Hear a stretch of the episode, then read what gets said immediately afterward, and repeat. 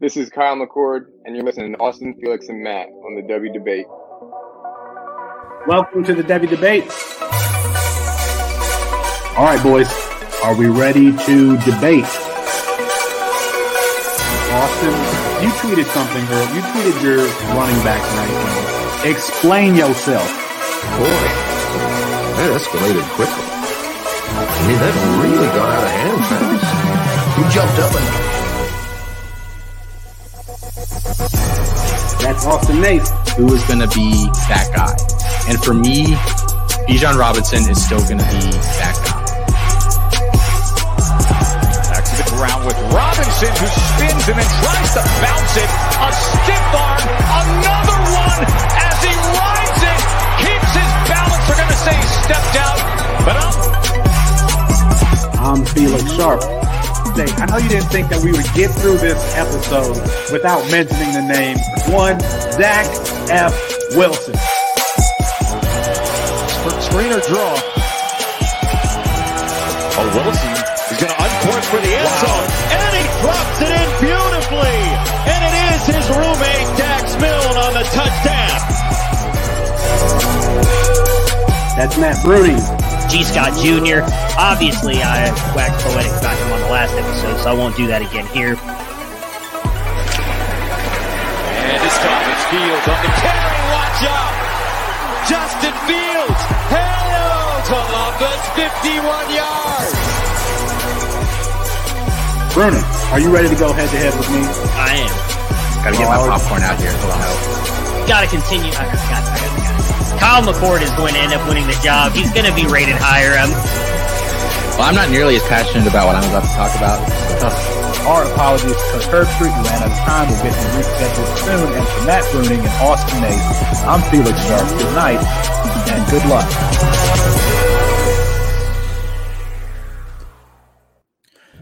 It's 9:30 Eastern Time, the only time zone to defeat Gonzaga. That means it's time for the Devy Debate brought to you by Campus2Canton.com. That's Matt Bruning, that's Austin Nace, and I'm Felix Sharp on a vaccinated version of tonight's show. What do the experts have to say about Zach Wilson? A five-star wide receiver is on the move, and what to make of Dan Orlovsky's comments on Justin Fields. And stay tuned for a fun announcement regarding a special episode that you will not want to miss. But we start with Sam Darnold, traded from the New York Jets to the Carolina Panthers. Carolina gives up a 2021 sixth, a 2022 second, and fourth. Austin, Carolina got their quarterback of the future, right? You know, it's it's really hard to say if if he's the quarterback of the future, and I've heard convincing arguments from both sides since this trade went down. You know, 24 or 48 hours ago, or whatever what it is at this point. Um, so I, I'm not even sure what I think anymore about it. But I think regardless, it's a chance worth taking for Carolina, and that's why I like this for them. Because you know, Teddy Teddy's making some money this year, but Darnold's not. And then next year, when Darnold has to make some money, if he's good enough, then you can get rid of Teddy. So I think from a money standpoint, it works out really, really well for them. Beyond the business side of it, I think you know you get a year and then another, you know, the fifth year option with him if he's solid this year to kind of see what he can do. And I think it's good for him, you know, because he New York was clearly going quarterback. I think, you know, new scenery for him. He's still young. He's like 23 years old. So I, I mean, uh, there's a lot of quarterbacks that are just coming out of college at 23 or, you know, just got done with their rookie year. He's been around for forever. I have a really hard time writing him off. I see people doing that just wholesale, you know, saying Sam Darnold stinks. I think that is the only incorrect approach to this whole thing. I think it is very much a wait and see. Um, but like I said, I'm excited for him, for Carolina, you know, for New York, even to, to get whatever new quarterback they're going to get in there, and then for some of the weapons that Darnold's going to have there as well. You know, I the thing I was struggling with is maybe this means that Carol, Carolina was in the market for a quarterback. That there's no question that they wanted to upgrade at quarterback. It looks like they couldn't trade up to number four. And that makes sense given that Atlanta has that spot and they're not Atlanta's not going to trade within the division. I have to believe that Carolina um, looked into trading up and just they weren't able to. And so you see at least one of the domino effects of that San Francisco trade is Carolina make, making a move for Sam, Sam Darnold. Looks it looks like they believe that they can't get a, a quarterback at number eight there, uh, the current pick that they have. They didn't have to give up a first for Sam Darnold, which I I have to believe is a good move. I just wonder if we're ever going to see Matt Rhule paired with the quarter, like his first choice at quarterback. Um, Matt, do you like this move for Christian McCaffrey, DJ Moore, Robbie Anderson, etc.? There's a lot of fantasy value on that Carolina team. I do because I think that offense revolves more around Joe Brady than it really does the quarterback. The way he schemes uh, plays for all those guys, I have no doubt that Sam Darnold will go in there and be at least as good as Teddy Bridgewater, if possibly not a little bit better. So I don't think it really affects any of those guys. We've already seen Sam Darnold and Robbie Anderson had pretty good chemistry when they were with uh with together in the New York Jets. I mean, I don't doubt DJ Moore's talent. You are losing Curtis Samuel, which I think just allows Christian McCaffrey to shine even more. Now, I think that's why uh, we saw Samuel step up a little bit. Obviously, having a guy like Joe Brady there helped out, but then seeing Christian McCaffrey go down, they were able to use Curtis Samuel a lot more in the short area receiving game. So I, think all three of them are going to be really good with Sam Darnold. I, think it's a great move for both sides. I we've seen flashes of Sam Darnold, and I, I, hate to throw it all on just one person and it being Adam Gase, but we've seen all of these players leave underneath Adam Gase and produce. And I've just seen enough flashes out of Sam Darnold to believe that there's something there. And I trust Joe Brady and what Matt Rhule have done in their short time there at Carolina to possibly turn Sam Darnold around. Speaking of flashes, does anybody remember Sam Darnold's first game? Anybody remember that? Who was it against? Sam Darnold's first game against Matt against Detroit. Against yeah, that was his first pass. His yeah. first game against uh, against Detroit, he goes. He had that pick six, six his first pass. After that, he goes 16 for 21, uh, 76.19 percent completion percentage, two touchdowns in a 48 to 17 win in Detroit on Monday Night Football. I well, I knew before that that Matt Patricia wasn't the dude. But when you come out getting smoked by rookie Sam Darnold and the Jets at home on Monday Night Football, and you're supposed to be this, de- they put up 50 points on Detroit in that game. Didn't they almost um, make the playoffs that year though? Detroit? With the Lions? No. Yeah, didn't they finish eight and eight that year? That's not almost making the playoff. I don't know. I don't. Remember. That's a Browns fan. His opinion was. on that is skewed. Exactly. Yeah, I, I mean, holy shit. Yeah, I mean, come on, you know. Bruning is uh is DJ Moore a wide receiver one with Sam Darnold at the helm? Uh no, he didn't finish as a wide receiver one last year. He actually finished, I don't even think he finished as a wide receiver two. He finished as wide receiver 25 last year, if I'm remembering correctly. Curtis Samuel and Robbie Anderson both finished ahead of him. So I don't believe so. No. I think he's a high end two, but at, at best, but no, I don't think he's wide receiver one. I wish I knew off the top of my head where he's going, where where he's being drafted. But I mean, I I'm, I'm still very high on DJ Moore. Austin, are you confident in in his upside? I mean, Brun finished at wide receiver 25. I can guarantee he's not being drafted as wide receiver 25. Now he's got to no. be being drafted much much earlier than that. Well, I can just tell you from experience, I am in the middle of a C2C startup right now, and we're doing the NFL side first this week. Um, I took DJ Moore in the fifth round as my wide receiver one of this draft. And I'm just trying to quickly count up how many wide receivers went before him. One, two, three, four, five, six, seven, eight, nine, 10, 11, 12, 13. So he was the wide receiver 14 in this draft. I think that's pretty fair. Um, you know, just looking at some of the guys that went ahead of him, I'm not, I'm not sure I would have taken him above any of them.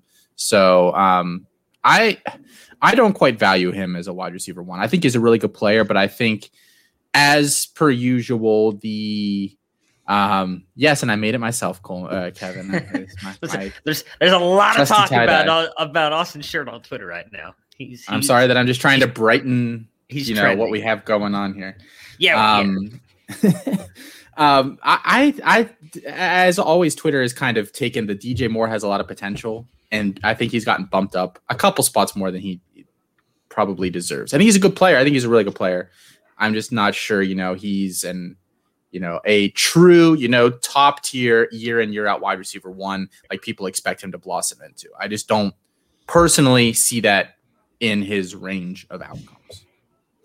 All right, enough about Sam Darnold, enough about the Jets. I, I, I guess one final comment is I, I, think that this NFL draft is shaping up to be one of the more exciting NFL drafts that we've seen because of the quarterbacks up top, and it looks like it's going to be five.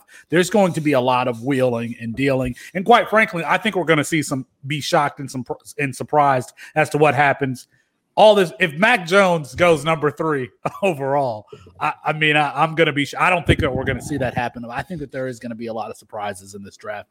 And hey, From you Sam can catch all of us. Uh, you can catch all of us live doing that as well, reacting to Mac Jones going three over Justin Fields, because uh, we will be live Which, Thursday night. Which I found out like when we tweeted it out that that we were. Well, that's because you don't pay attention to any of the any of the stuff in the in the Matt, Matt or Felix is lost in Slack just perpetually. He, yeah. Things are floating in space, and Felix sometimes grabs onto one as it comes by. But that's that's true. It's it's very frustrating to try to figure out what's going on.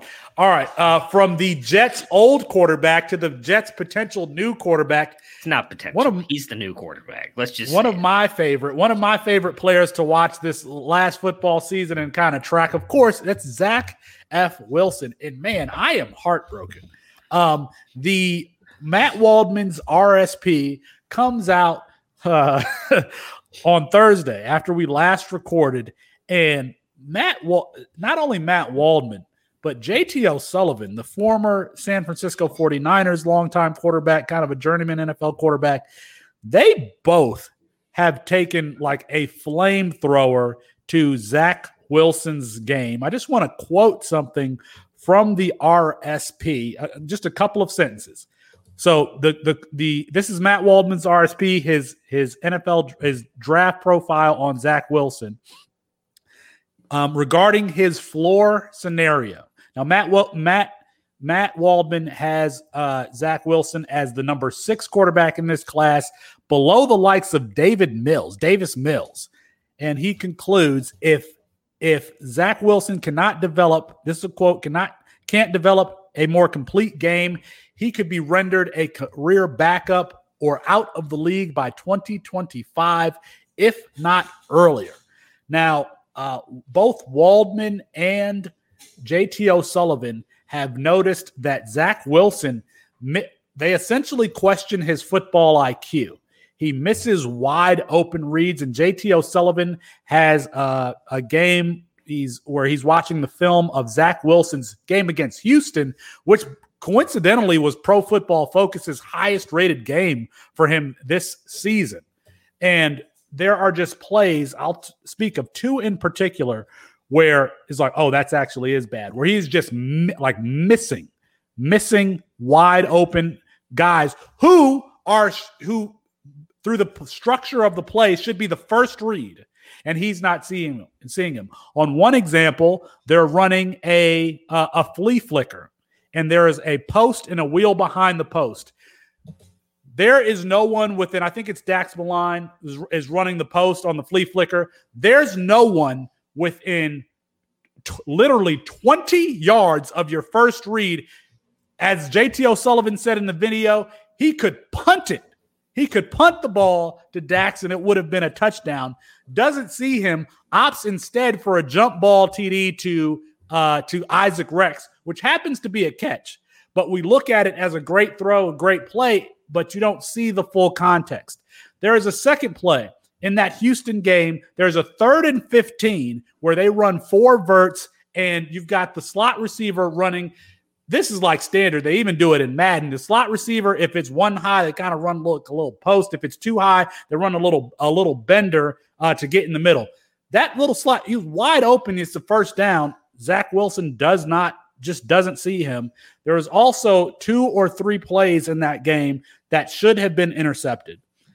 So, Matt Waldman in Austin, I'm going to throw this question to you because Austin, you've been holding like I saw when I when I tweeted earlier about Matt Waldman's conclusions about Zach Wilson. You were like, "Well, I don't like him either." Well, you haven't brought those to the doorstep, so you're going to talk. Oh, you so, saw that? Oops. Yes, I did see that. Um, I'm scared. I'm scared. Uh, uh, the experts do not like Zach Wilson. They essentially, you know, people are questioning um, Justin Fields' work ethic. Well, we've got two experts, two well respected um, analysts uh, for a former NFL quarterback that are questioning Zach Wilson's competency to play the position. Austin, what is your reaction? Um, so my big thing with Zach Wilson, and it's always been my big thing with Zach Wilson, and I'm not on the level of analyst as JT O'Sullivan or Matt Waldman or any of these guys, so I can't go as in depth as those guys do. But my big thing with with Zach Wilson is I do think he is a true gunslinger. Like I remember those there's those stories of Brett Favre when he came into the NFL. He's like in his fifth year, and someone was trying to, to ask him like what a nickel defense was or something, and he was like didn't know what it was like a true true gunslinger. And i just really question whether that can actually work in today's nfl where everything has become so um, you know everything is focused now and these guys come into college like through, if these guys coming out of high school have done more you know between the camp circuits and the seven on sevens and all this stuff they're doing 24 7 they're probably more you know ready uh, mentally than a lot of guys were, you know, 20 to 30 years ago coming from college to the NFL. It's just a different game. Uh, the expectations are different. It's so more, it's so, so, much more cerebral. You have to be an athlete and a thinker. You can't just go out there and chuck it around. And I just watched Zach Wilson and I've, I've, watched him and I think I've been consistent in saying this and I've, I've, i think I even asked the question on the show once before. I am not sure that a true gunslinger can work in today's NFL because I can't think of a single true gunslinger that is in the NFL today. You can point to a Patrick Mahomes. I don't, you know, he can do a lot of cool stuff, but it's within a system and it's intelligence. Like you can, there is purpose behind everything he's doing. He's not backyard footballing it out there like I think Zach Wilson is quite often. And that for me has been the big question. Can he rein that into a point where I no longer longer look at him and just say he's a gunslinger? And I don't know that he's A, that type of player that he can do that. And B, as we're seeing with Sam Darnold, that the NFL is willing enough to give him enough time to develop in that particular direction. So that for me is why I have kept Zach Wilson as my QB four throughout this entire process, and that's where he is right now. So, I the one thing I want to say what with Austin just mentioned with Mahomes is even if you want to say Mahomes is a gunslinger, can we all admit that Zach Wilson is not on his level? Like eh, that that's the one thing that I hate. And I I have not liked I think I like Zach Wilson more than Austin, but obviously not as much as Felix. So I feel like as much as we like to go back and forth about like the Wilson Fields debate, like realistically, eh, like I know you don't have an issue with Justin Fields. You like Justin Fields as a prospect, even though you like to give him a lot of crap. Same thing with me with Zach Wilson. He's not on that level, though. And I agree with what Austin said. And I, have said that before. The backyard football thing's not going to work in the NFL. It's just not. We've not seen it work with anybody but two players that I've seen. Now, I have not watched football. I don't have the memory that, like you two have sometimes. But I've seen out of Aaron Rodgers and Patrick Mahomes, and that's it. I have not seen it succeed for anyone else really. We saw it did not work that well for Kyler Murray this year, and he was trying to do that a lot. And something that JT Sullivan pointed out that I've brought up, and, and Felix, you were kind of mentioning it there when you were watching the videos because I watched some of it today after you sent it to me. Was that was always my biggest concern with him? Not the missing wide open players. I didn't even notice that until he pointed it out on there, and that was hilarious seeing the dude just sitting there wide open, nobody near him, and he could have punted it to him, but he makes too many risky throws, which I think is what Austin's pointing to with the gunslinger thing, like throwing into double, triple coverage, which was great.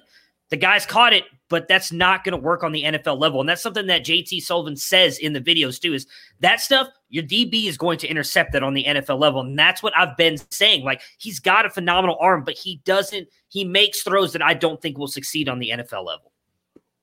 I can't overstate how many quotes in Waldman's review that just hurt, like really hurt me to my just ow, just hurt. Like Waldman, I think if I remember correctly, if I recall, doesn't even believe he's a first or second round draft worthy of a first or second round draft pick.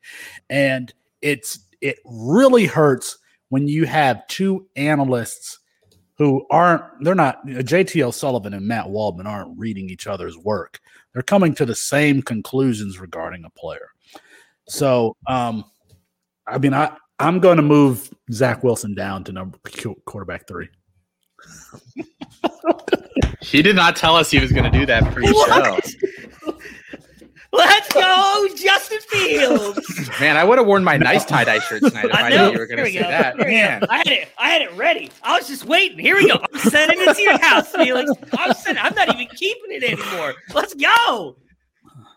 Um, here is uh here's the good news for anyone who is who a Jets fan or anyone who's a fan of Zach Wilson. Waldman concludes that the only saving grace for Zach Wilson is if he's if he is in a wide zone scheme play action scheme. It just so happens that that is exactly um, the type of scheme that the Jets will be running, or the the obviously the 49ers will be running if he falls to the 49ers at number three uh, overall. Um, that is the is the is the saving grace for Zach Wilson. Um, I do want I just I do want to just read this one I think last quote on Zach Wilson from Waldman's RSP. This is a quote regarding whether you should draft Wilson in rookie drafts. Waldman says, quote, I'm not recommending you draft Wilson. It's best to trade out of the spot if you know someone who's enamored with him because he's not worthy of a top 30 selection in fantasy drafts and he'll be taken among the, among the top 24 options. I don't know if he's meaning uh rookie drafts or like start I don't know. All I know is that hurts. It hurts me right here in my chest uh to basically say that that uh Zach Wilson shouldn't be taken in the top 24. Um I we'll see. I obviously would feel more comfortable about his development if he was with a with a Kyle Shanahan as opposed to Kyle Shanahan's protege in uh I think it's LaFleur who's Mike running the yeah, Mike Mike. LaFleur who's running the Jet, the run the running the Jets offense. and just All just to right. throw this out there, I suspected that things were going to sour a little bit on Zach Wilson the further we got in the draft season, especially once the talk like became that he was solidified as that second pick. Because I think you know Trevor Lawrence is basically immune from the criticism at this point. I think we've you know whether we think that should be or not, that's just that's just yeah, flat out what's going on. So I figured we kind of move on to target number two. And after they were done with Justin Fields, I figured they were coming for Zach Wilson. I actually moved him in a Devy league last uh, like uh, 10 days ago or so. I traded him for Jahmyr Gibbs and some auction dollars. Um, we like a Jahmyr Gibbs and some auction dollars because I think a year from now, you're going to be lucky to get that for him. Yes. Yes. I moved I, I'm not gonna lie. I'm not gonna lie that I haven't thought about moving him, but you not getting a quarterback in return. Oh man, that I mean, in Austin, obviously, I respect your opinion also. So you trading him for Jahmyr Gibbs and auction dollars. I mean, God, geez. Um, You know, There- the, the name fair- of this episode ahead. is is the name of this episode is testing our faith, and and Felix, you're not you're not standing up very well to to what you believed in coming into this episode. in in, in fairness to myself, there was once a, a, a an argument to be made for Zach Wilson at cost.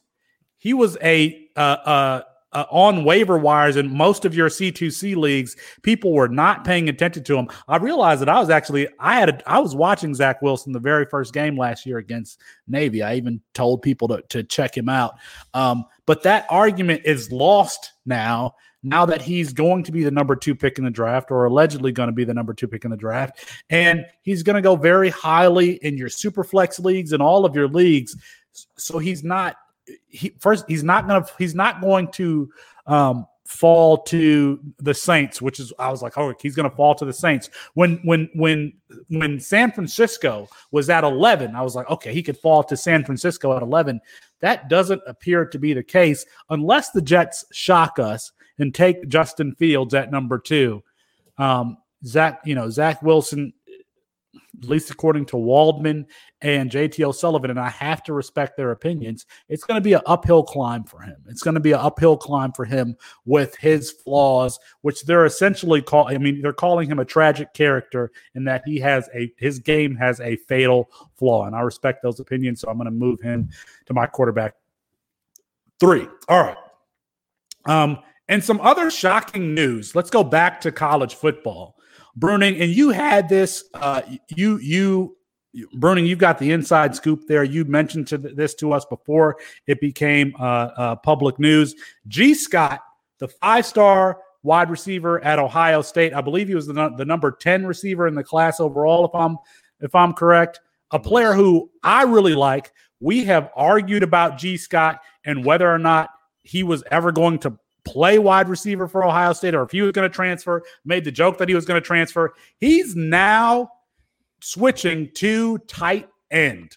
We have this wide receiver, this five star wide receiver, now switching to tight end. Bruning, talk to us about what led to this decision. Well, I don't I don't want to speak for fact because I haven't like specifically talked to Gee Scott Jr. and said, "Hey man, is this what just I'll just say from what I've heard from other people is that a lot of it came to they wanted him to drop to a certain weight and he was kind of holding steady right around like a 210 215 uh, and and it just kind of came to a point that he believes that the future of the tight end is those move tight ends, those guys that can can play offense, catch the ball. Uh, he was at Felix, you know, because we talked about him. I think it was really the very first episode. We both kind of talked about how much we liked him very physical as a wide receiver. He was a very good run blocker as well in high school. So he already brings that talent to the college side of the game.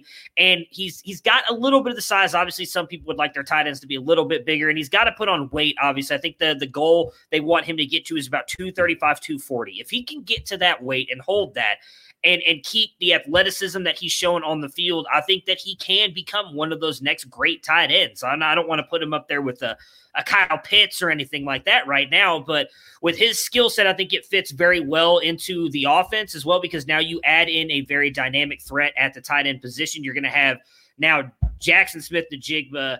Um, God, why can't I think of his name? The one who doesn't matter. Oh, Julian Fleming. I'm just kidding. He matters. Julian Fleming, and then it might be Marvin Harrison Jr. with the way he's he, already. He didn't switch positions, so. Uh, Black, he well, that's because he's he's going to get beat up by Buka anyways. But Marvin Harrison Jr., who's already lost his black stripe and is now a, a Buckeye, you know those guys on the outside, and then you've got a Gee Scott Jr. as well there at tight end who can block and, and can catch passes out on routes. So we've seen Jeremy Ruckert, I think, is a very undervalued tight end, doesn't get used enough at the Ohio State program. So I think he he has a chance to be a really good tight end moving forward. Obviously, we will not see much of him this year, but I think coming to 2022 season, he could be a very sneaky grab, as we talked about in our news segment. Actually, me and Austin did uh, for for the network. Austin, I smell PR spin here with Mr. Bruning. What's your, what's your take on Gee Scott moving to tight end? We we talked a little bit about it on uh, Campus Life this week. Um, Colin and I did, and we talked a little bit, obviously, in the news as well. Um, Matt and I did. So, um, my my thoughts on it are that I I like it and I don't like it for him because I think you know he's he is a bigger guy he's physical he's aggressive you know he's all these things that could make him a great tight end but at the end of the day i'm not sure i've ever looked at him and thought you know he has the frame and the whatever to be a, a really good move tight end because i don't think you can bulk him up any more than 235 240 i just don't think you can. I think asking him to get to you know like a michael mayer 260 or 265 size or whatever is never never going to happen with him. So at that point you're saying you know, you're expecting him to gain all this extra weight, maintain a good amount of athleticism, and become this move tight end that we've seen sometimes work and some a lot of the times they don't. Like your best case scenario is Jonnu Smith, maybe in the NFL. And your worst case, you know, you could be an Evan Engram or a guy like that. You know, um, we'll see what happens with Brevin Jordan this year you just they have to be in the right offense and be working with the right people to get the most out of those guys. And I still think he could have been a good receiver. I liked him more than Julian Fleming. So, um, but Fleming obviously does. Uh, he would he, then he would never have made this move. I he he would transfer before he did that, in my opinion. So I, I like it from the perspective that Scott is you know willing to do these things to get on the field and play at Ohio State, and that shows his football character and blah blah blah blah blah all that kind of crap. Um, but at the end of the you know at the end of the day, I do question whether this is a sustainable move for him. I mean, we haven't talked about Gee Scott in a long time. Uh, we've got new listeners. This is a player that we've argued about very early on in the in the beginning of this show, um, in the early episodes of this show. Gee Scott, at least coming in as a freshman, was a 6'3", 210 pound route runner. I mean, you I would put him up there with some of the best route running that I have ever seen. And at that size, I would compare him to Adam Thielen, as a matter of fact, that be, being at that side and be, being able to run routes as crisply as he did. Bruning, I argued with you. I said, yeah. given that wide receiver depth chart, He's not going to make it at that school. He's going to transfer. I think I'm right on that now because now we've got Gee Scott. Hold He's on. We've got hold on. We I said he's not going to make it. We got we got nothing. He didn't have record a catch as a freshman. He's not going to do a lot as a as a sophomore. So now we are crossing our fingers for a junior breakout at a new position in a new body type.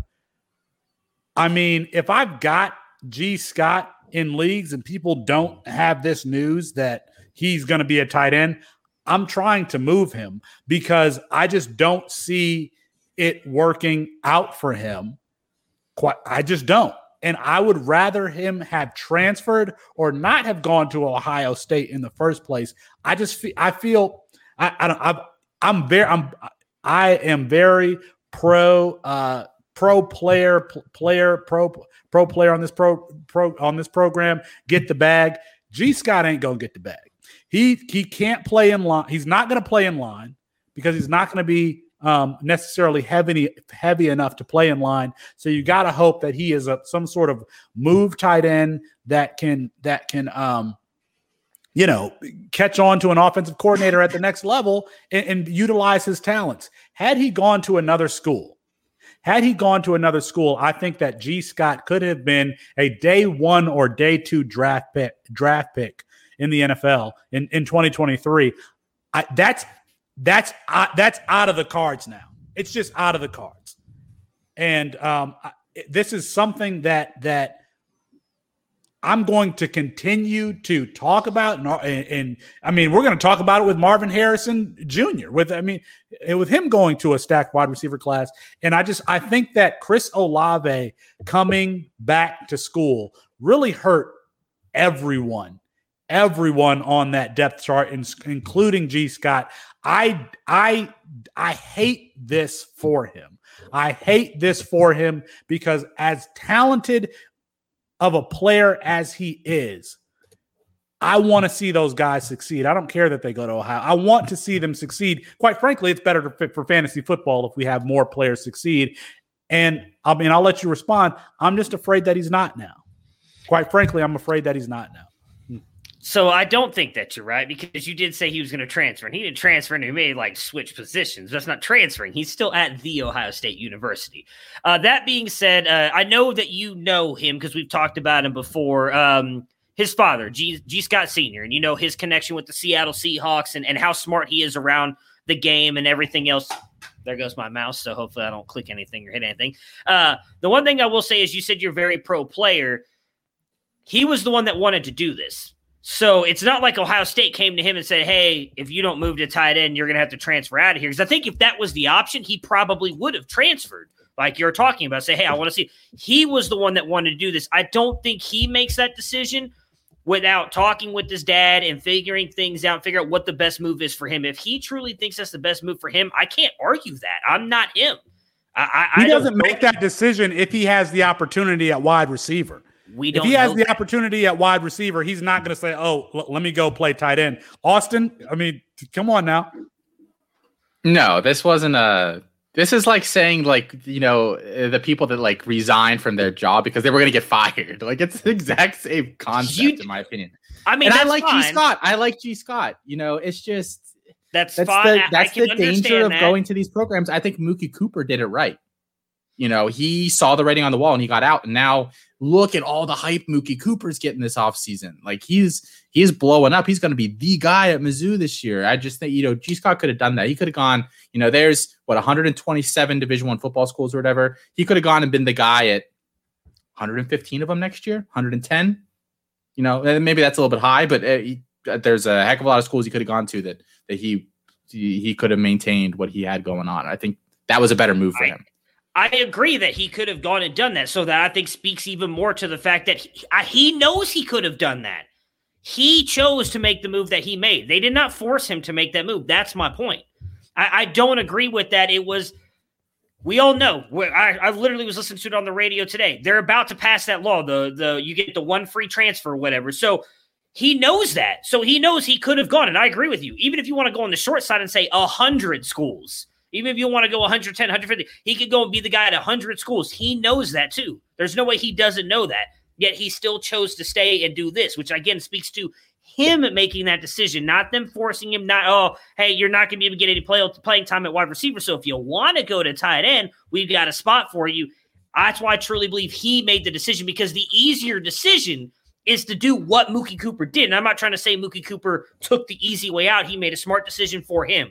But I think we can all agree the easier decision would have been for Gee Scott Jr. to go, hey, I'm transferring to, well, I'll just use Mizzou because that's what where Mookie Cooper went. I'm going to go to Missouri and be the number one there and become that number one or number two draft stock, draft round capital that Felix was just talking about.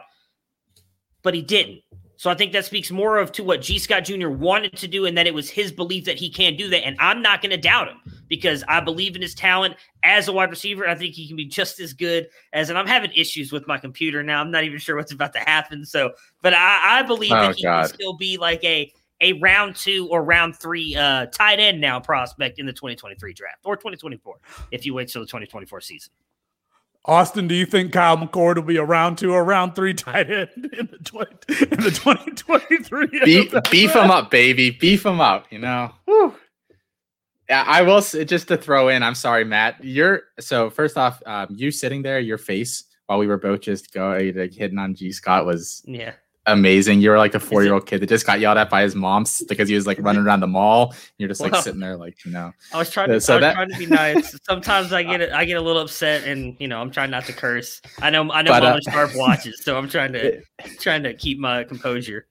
But it, it sounds like um, CJ Stroud won that job too. You know, we can revisit that once we have confirmation on that. But um, yeah, on April seventh, right? Am I reading the calendar? Reports right? reports April have 7th? not. You know, he has. They haven't been. You know, negative regarding McCord, but they've been positive toward Mr. Stroud. So well, let's set the stage for the audience. For we got new listeners here. So Ohio State loses Justin Fields. They've got C.J. Stroud, who was a five-star quarterback coming in with the last class. So he's there on. He was there on campus last year. Uh, Ohio State recruits Kyle McCord, who we've interviewed on this show.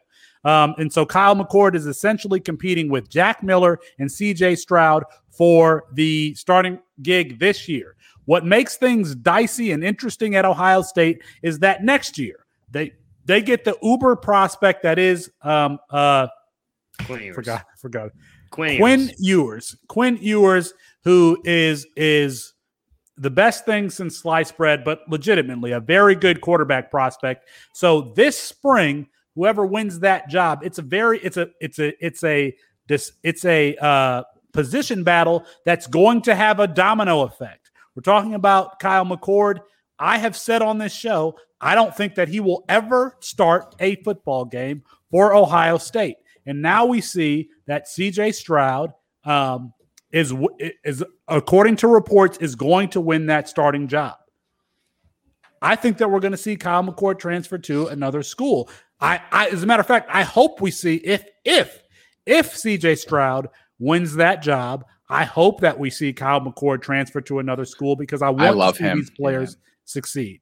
He's Bruning, really Bruning, we'll let we'll let you respond. CJ CJ Stroud allegedly getting that job. It's just logic, the same way it was logic with G with Gee Scott Jr. that there's not space here. I'm telling you, Matt, there's not space here for Kyle McCord if he loses the job this year. Do you work at Ohio State now? I didn't know about that. I, this is one piece of inside information that got by me. Um, no, I, it's April 7th.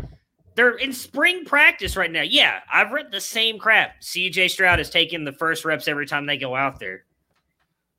I mean, I don't care when they announce CJ Stroud as the starting quarterback, I'll still stand by the fact that Kyle McCord should be the starter because my faith does not shake like Felix Sharps does when you drop Zach Wilson down to three. Kyle McCord should be the starter for the Ohio State Buckeyes. I don't take anything into the fact that CJ Stroud has been taking the reps with the ones right now. That makes sense. He was there last year. He knows the offense. Kyle McCord is still learning that. What? Isn't that what I've been saying for the last six months? And you told me it didn't matter? It doesn't matter in the fact that he puts him like 10 steps ahead of Kyle McCord. That's what I said. He's like half a step ahead of him. I agree that he's a half a step ahead of him. But Kyle McCord's there now. He's learning. He's been doing all this stuff. We're not going to know anything, in my opinion, until we get through the fall stuff. So, no, I'm not taking it. Now, if we get to fall and they're doing their fall camp and everything, and all of a sudden CJ Stroud's taking literally every single snap with the ones. I'm still going to say the same thing, but I may not believe it as much as I believe it right now. But I, I, I don't take anything away from it right now, if I'm being honest.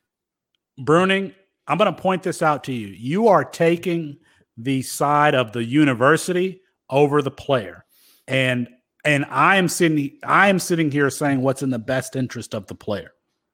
Okay, and uh, don't, and don't get me wrong. Don't get me wrong. If, if, no, no, no. If if he doesn't win the job, I don't want him to stay at Ohio State because I think he's the best quarterback in this class right now, and I expect him to succeed wherever he goes. So don't take this as a if Stroud wins the job, I want McCord to stay there and be the happy backup. No, go do you. I don't care. You want I'm him to just saying I transfer to tight end too? Do you want him to switch tight No. end too? You know want what? Kyle McCord to be a, a I will. I will say this live. We're recording. You guys can timestamp this at 4 7 2021, 9 17 Central Time, because that's really the, the time that God created. It's the only time that really matters. There you go, Du Bois. There you go, Kevin Coleman. I was going to say this. I would buy a team up North Jersey if he transferred there. I would do it. That's how much I believe in him as a prospect and how much I like him. I I, I do not care where he goes. I would be a fan. I would still be a fan. I, I don't care. It, it does not matter to me. Eh, I would not stay either. If he does, I'm not going to say anything about it either. But I would not sit there and be like, "Oh, do right by Ohio State and stay at Ohio State because you're the backup." No, do whatever's best for you. You know, we said that there were 110 or 115 or whatever schools that Gee Scott could go to and be the guy. If McCord transferred, you know, we are assuming there's 127 teams. There's 120, you know, Yeah, that he could go to and be the that he Like he's to. yeah, he's. I mean, yeah. So I think he's better than JJ McCarthy. I'm, I agree. Well, uh, it's a story we're going to track. Bruning, you're going to end up being wrong on both Gee Scott and Kyle McCord, and you're going to see once we get to the fall next year. All right, um, we got a lot of stuff to get to. I mean, there's a lot I, in the last week since we last recorded. A lot of stuff has happened, including Bruning. I'm going to come back to you on this in the or Austin, which whichever one you want to take. Who wants to start with this one? Um, the Clemson spring game. I guess I'll start. Uh, I watched this game. Now, the thing that you have to understand, and I can speak to this having gone through spring practices before, is defense is always ahead of the offense at this time because defense, you say set hut and you go get the ball. On offense, there's timing, there's rhythm, et cetera, et cetera, and that can be hard to create, especially with a uh, a first time starter. It can be hard to uh, create that in in spring practices. So Clemson's defense was very obviously ahead of their offense in the spring game. Very good. The running game was essentially non existent, except for a few Phil Mafah runs at times in the second half. Uh, Will Shipley didn't have that. Will Shipley, five star running back, I think the third or fourth running back in his class, uh, all purpose back, didn't really have a big play, was used on uh, kickoff returns in this game. Um, but Bruning who- who's uh, Austin? I'm gonna I'm gonna come to you um, because I know that you talked about this on campus to. Um, the two players who really stood out to me were Joe Joe and Joe Ngata. Now, Joe Ngata was on the roster, including DJ Uiagalelei, and it seemed like every single target was going to Ngata back from injury. It, he looks primed for a big season.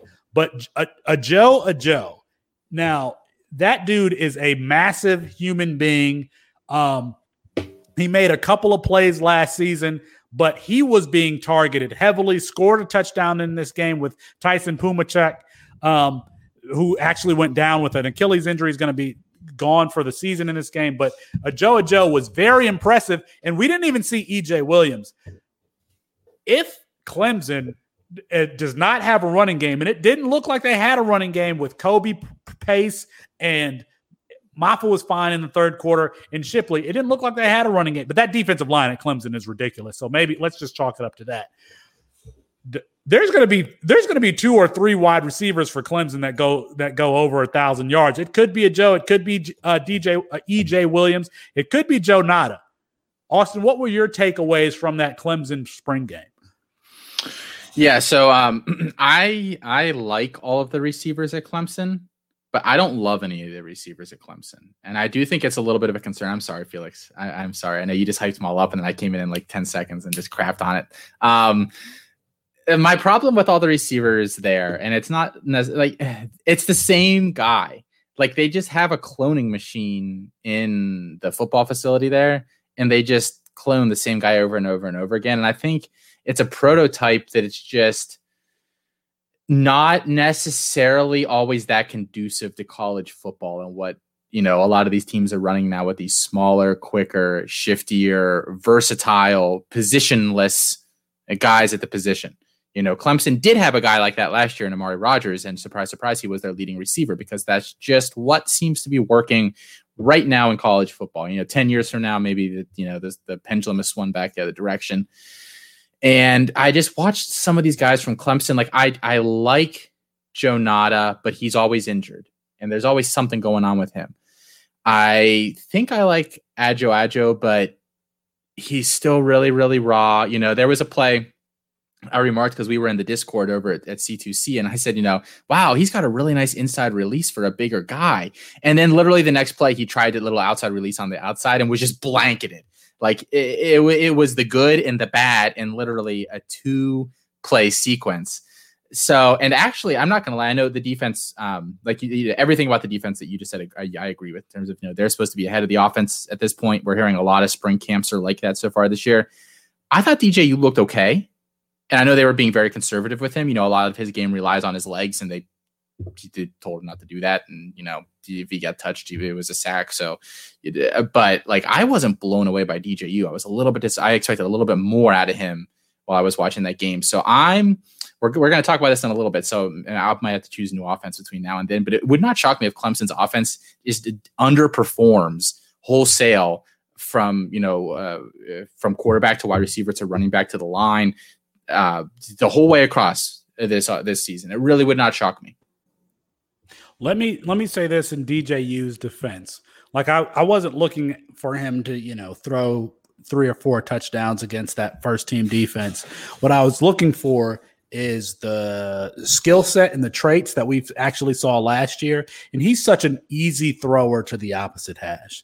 He's such an absolutely easy thrower to the opposite hash.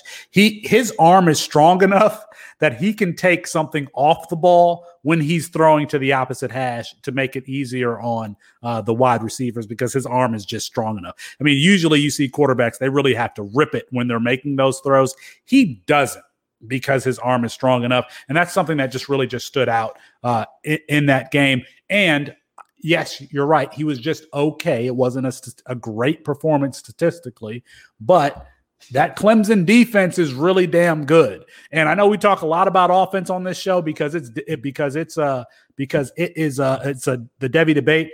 But but damn it, watch out for Bryan Bresee. Bryan Bresee is the next JJ Watt in 2023. He is the next JJ Watt. Can play inside, can play outside. He just wrecks havoc.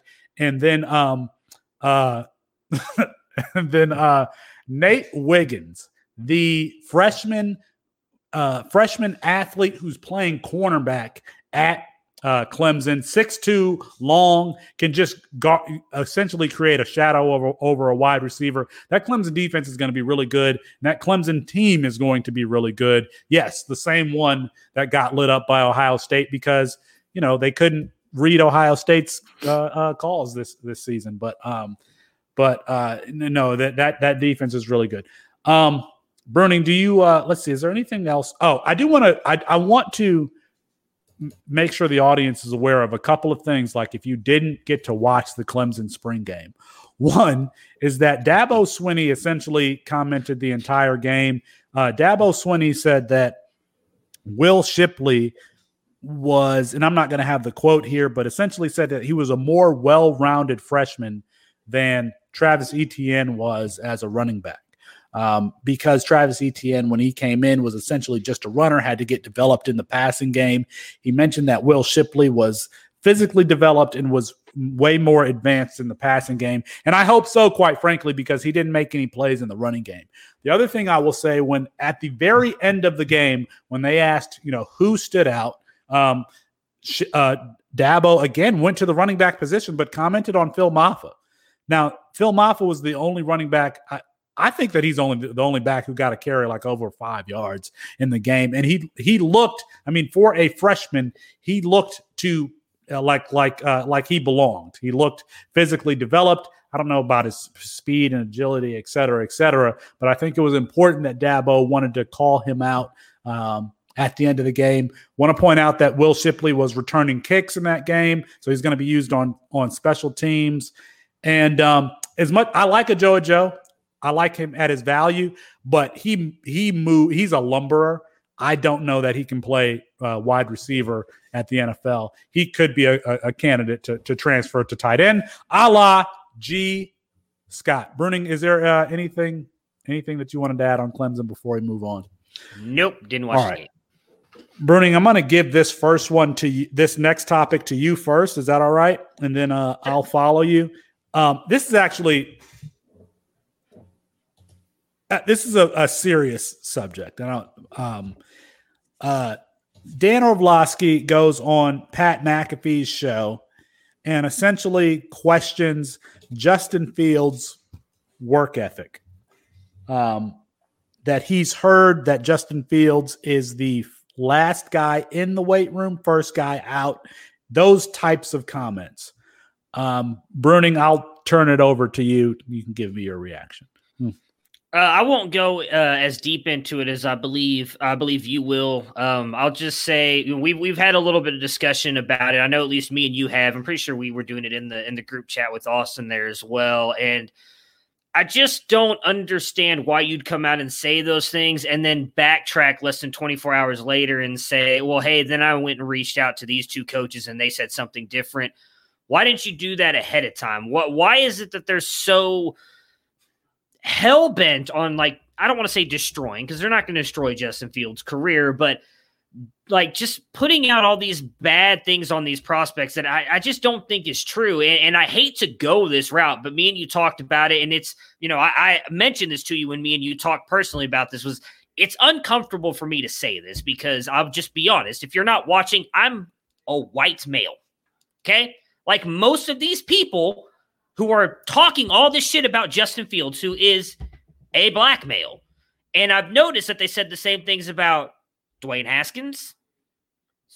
Uh, I was going to call him CJ Cardell for some reason. Cardell Jones. And the biggest one that stood out to me was Kyler Murray two years ago, which I don't ever remember people saying that about Kyler Murray. Now, maybe I just wasn't paying attention to those people. They came out and questions all these things. We're saying all the same things. And I, I see a trend here that is not okay and it doesn't make any sense. And I don't know, Austin, I'll let you, I'll ask you this before Felix comes in and gives his take.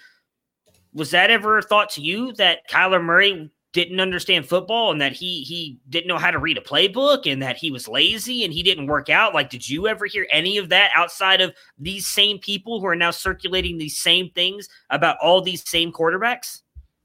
No, and I just remember you saying that Justin Fields, um, you know, he had like his apartment, and you were saying because of the COVID stuff this year, like he locked himself in the Oh. apartment Yeah. and wouldn't talk to anybody except like he, he would only met with Ryan Day like in person because he would and he was doing all he, all he was doing was watching film like 14 hours a day. Like I, as soon as I said that, I was like, okay, like no credibility. Like, no I'm, I'm credibility. glad Not that, you I- brought that up so. because I, I will say this because because Felix mentioned it earlier, and, and I joke. I don't want to say like I've insider access to to the Ohio State Buckeyes, but I do talk to people, and I showed you guys a text message about that, about what Justin Fields did every single day this past year. And Felix, you've brought it up many times. I'm sure you'll address this. So I'll let you talk about the leadership thing of what he did to allow the Big Ten to play football this year.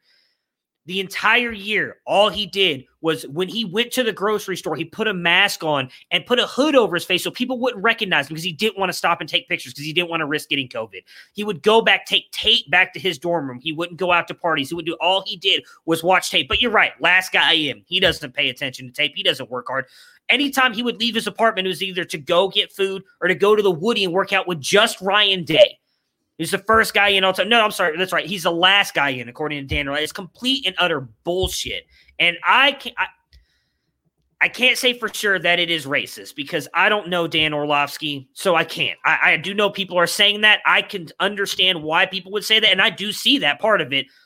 I, I don't feel comfortable labeling someone that way because I don't know his true intentions behind what he said. Maybe he did really hear these things and he's just throwing them out there. And I still don't understand why you do it without double checking your facts like you did 24 hours later. but I, I, just think it's wrong. And and him doing it and Charley Casserly, thank you, Felix, for writing because I couldn't remember the other guy. The way they go about some of this stuff, in my opinion, is just wrong. And I don't understand why these guys say that what they're doing is not hurtful, but it is because you guys have a platform. And what you say, there's a lot of people out there who don't pay this a close attention to college football like the three of us do. And maybe some of the people who are watching this show or listening to us on the podcast version may not pay that close attention. So when you come out to say, oh, Justin Fields is lazy and he's the last guy, that's all some people are going to think now moving forward. And I just think it's wrong for you to have a platform like that and just speak, in my opinion, mistruths about people because it's something you've heard without doing without doing your due diligence on it before saying it. Um, it, it would be my preference to be really polished for everything that I'm going to say. I'm not going to be able to do that. So I just want to be able to get some things out. Um, I, you know, it is racism. At the very least, it's learned racism um, because this is like a trope that black quarterbacks uh, they they there's some they're often praised for the physical aspects for, of their game, but then criticized for the mental aspects of their game. And this fell within that cliche, criticizing his work ethic. Now, as a black person, you can become numb to this type of criticism because it's always there. It was there with Lamar Jackson. It was there with Kyler Murray. There's one black quarterback in the NFL Hall of Fame. That's Warren uh, Warren Moon, who couldn't even begin his career in the NFL because he allegedly couldn't play the quarterback position. Okay, and so let me get all that out. I think so. You so first of all, anytime that there's a black quarterback, you get these that criticism and and you're very numb to it. I wasn't numb to this one because it was so atrocious, so um, absurd of a criticism of Justin Fields. The one thing, the one thing that you cannot question about Justin Fields, and I'm not saying I know him, but I've read enough about him. We followed him since he was a senior in high school on QB1. We've I feel like we've known this person for the last four years at least, is the one thing that we know about him is that his work ethic is outstanding, that you cannot question his work ethic. So for Dan Orlovsky to criticize that, it was like, damn. Like they'll even do it to Justin Fields. They'll even do it to Justin Fields. If they'll do it to Justin Fields, then there's nobody that they'll do it, that they won't do it to. Um, this often comes from Charley Casserly. It's, it's has a terrible record on this front. Charley Casserly has a, a terrible record on this front. And it's it's it's really offensive because I believe it's either Charley Casserly. Uh, was Charley Casserly the GM of the Colts? Is he the one who drafted Peyton Manning? I, be, I don't know if he drafted. He didn't draft Peyton Who, Manning, but I'm pretty sure he was a no. GM that that was Bill Polian, right? Yeah, it Wasn't was Polian, Polian the one that was Manning. with the Colts. Yeah. Okay, Bill Polian. Then you often have these comments coming from Bill Polian and Charley Casserly. It was, I, they're sometimes they're one and the same to me.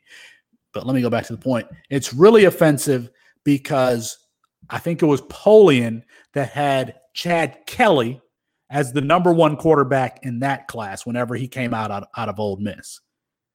We didn't hear anything about Chad Kelly having work ethic problems or, you know, being the type of person that Chad Kelly was. Again, was the number one quarterback in that uh, in that class, according to I believe it was Bill Polian.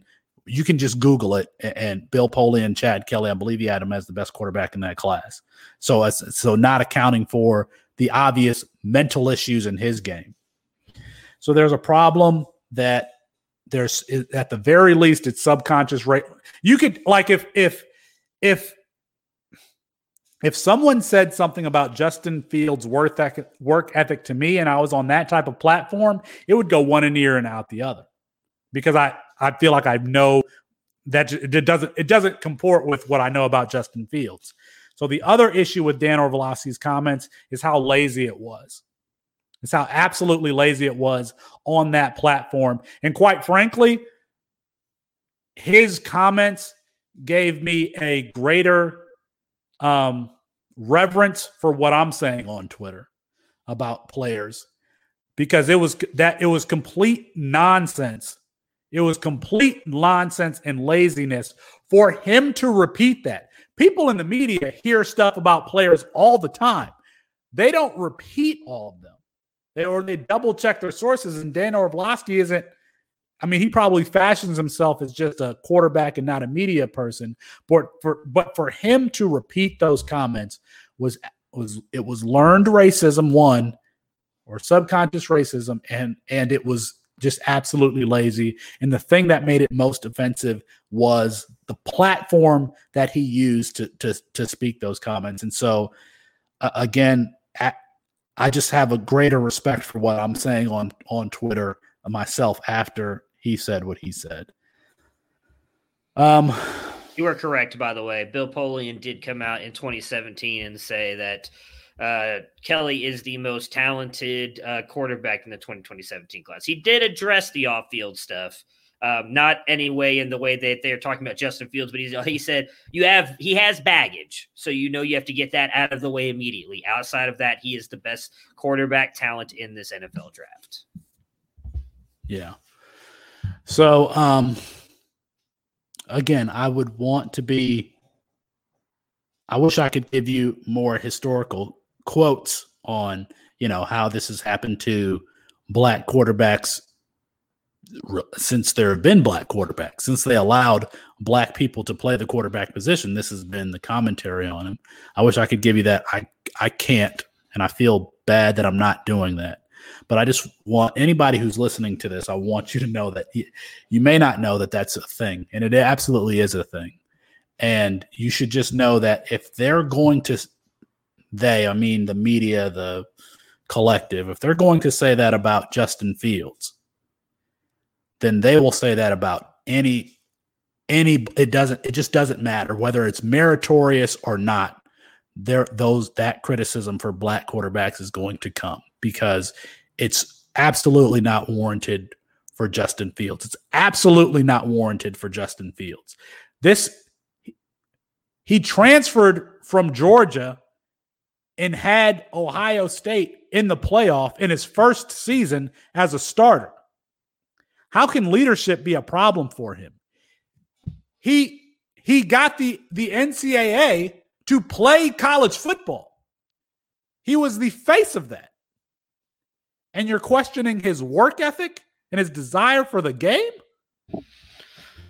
Trevor Lawrence wasn't the face of that. Justin Fields was the face of that. So, um,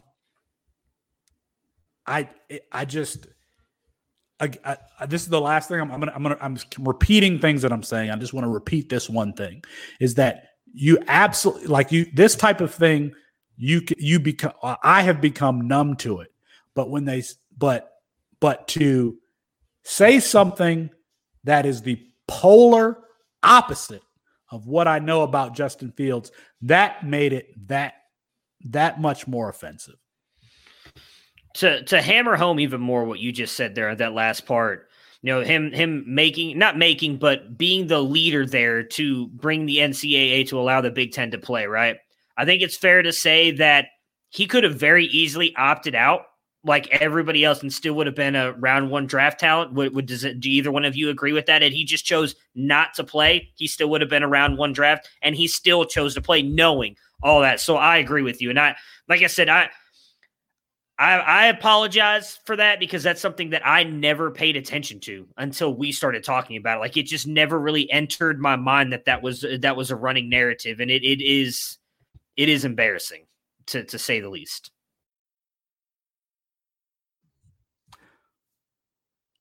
Are we ready to take the left turn of all left turns? Let's do it.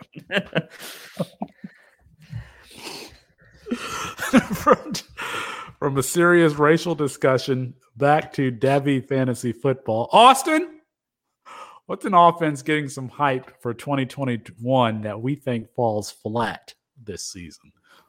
So I guess I kind of crapped on Clemson earlier, and I used up all my time on that. So I'll um I'll stay in the Carolinas though, and I'll say that UNC disappoints a little bit this year.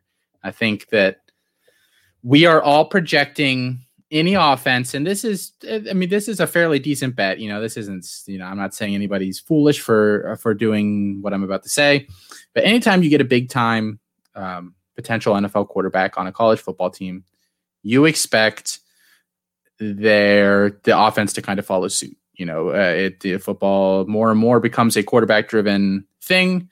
And so that's just kind of what we assume. So we have Sam Howell down at UNC, and um, they were a good offensive team last year.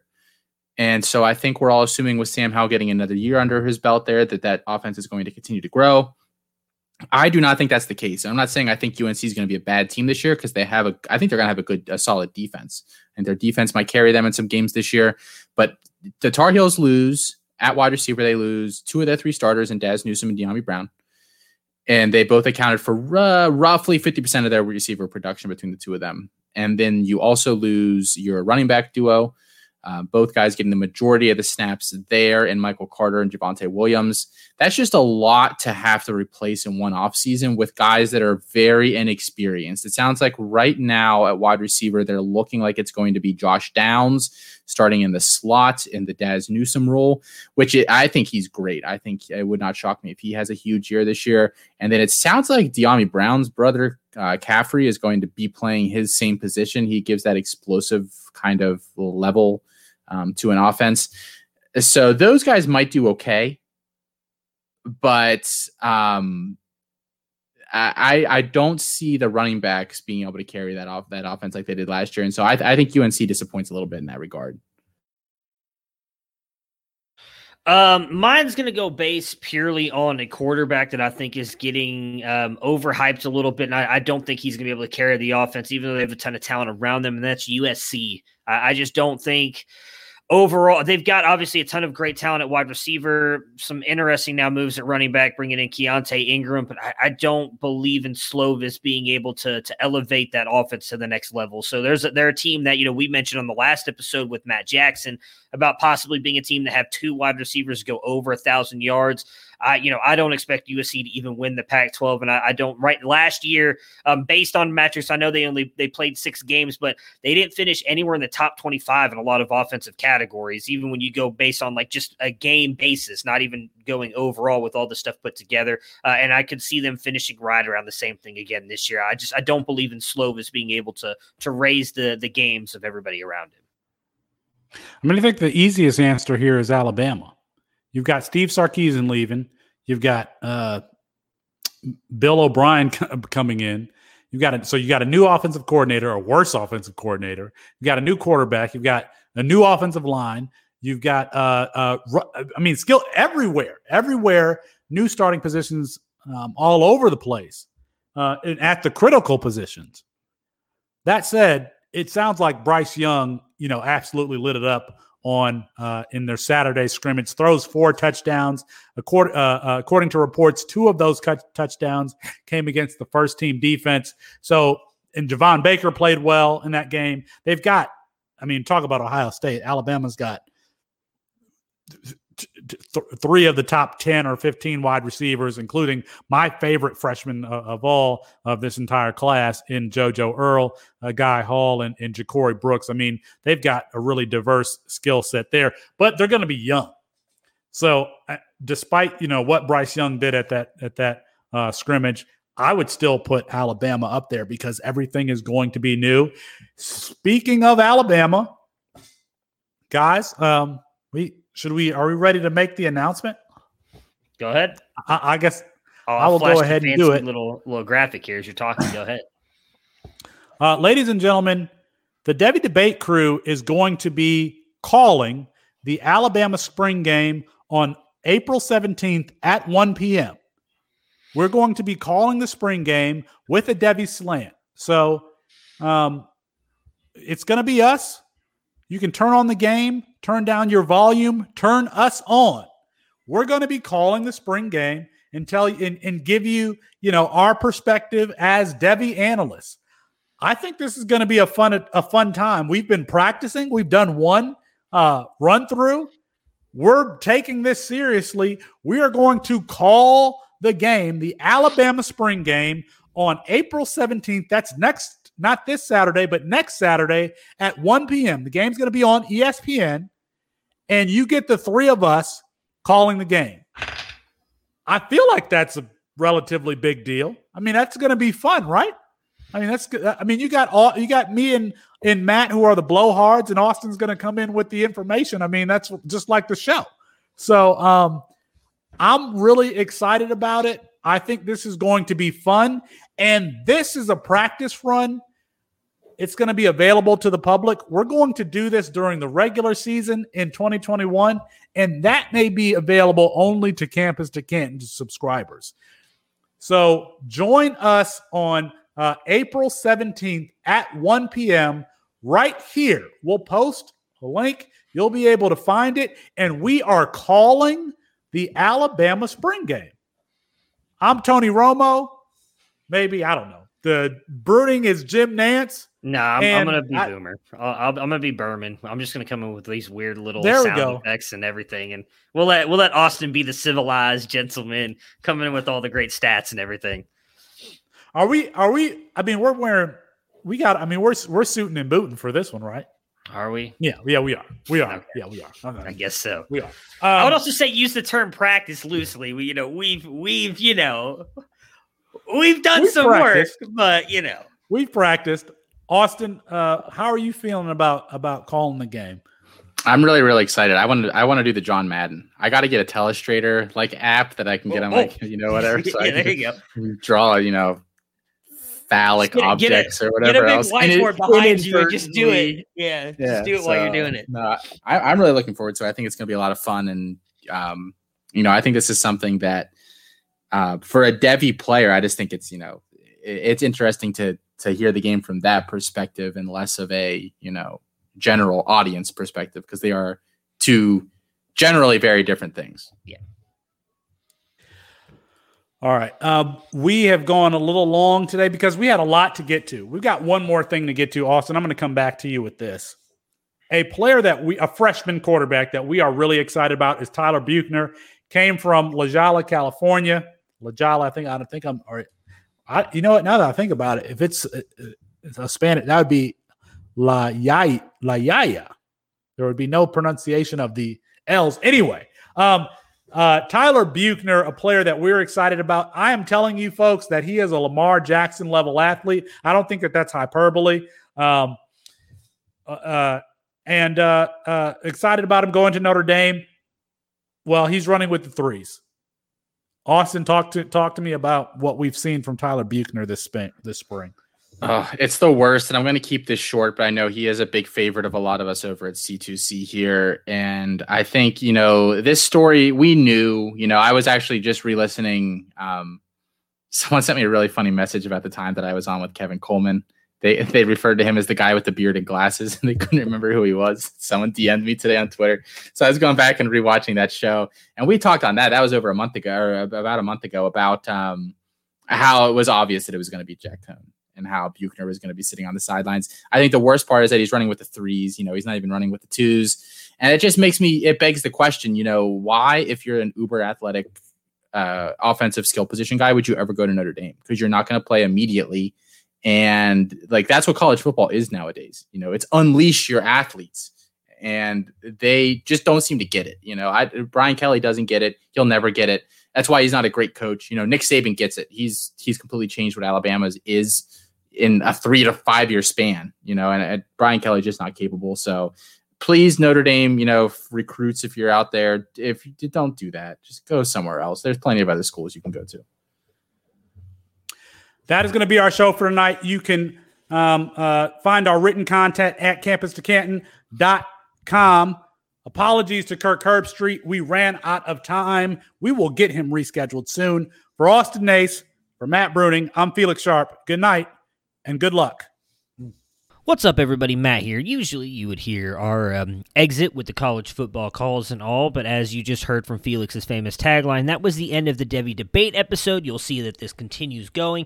We were able to get Bob Lung, the arbiter of all things Fantasy Expo, to join us, and we wanted to do a quick interview with him as we will be joining them as the Campus to Canton website up in Canton, Ohio for the Fantasy Expo. We wanted to talk a little bit with him about what to expect up there and about his awesome consistency guide. So here is our interview with Bob Lung.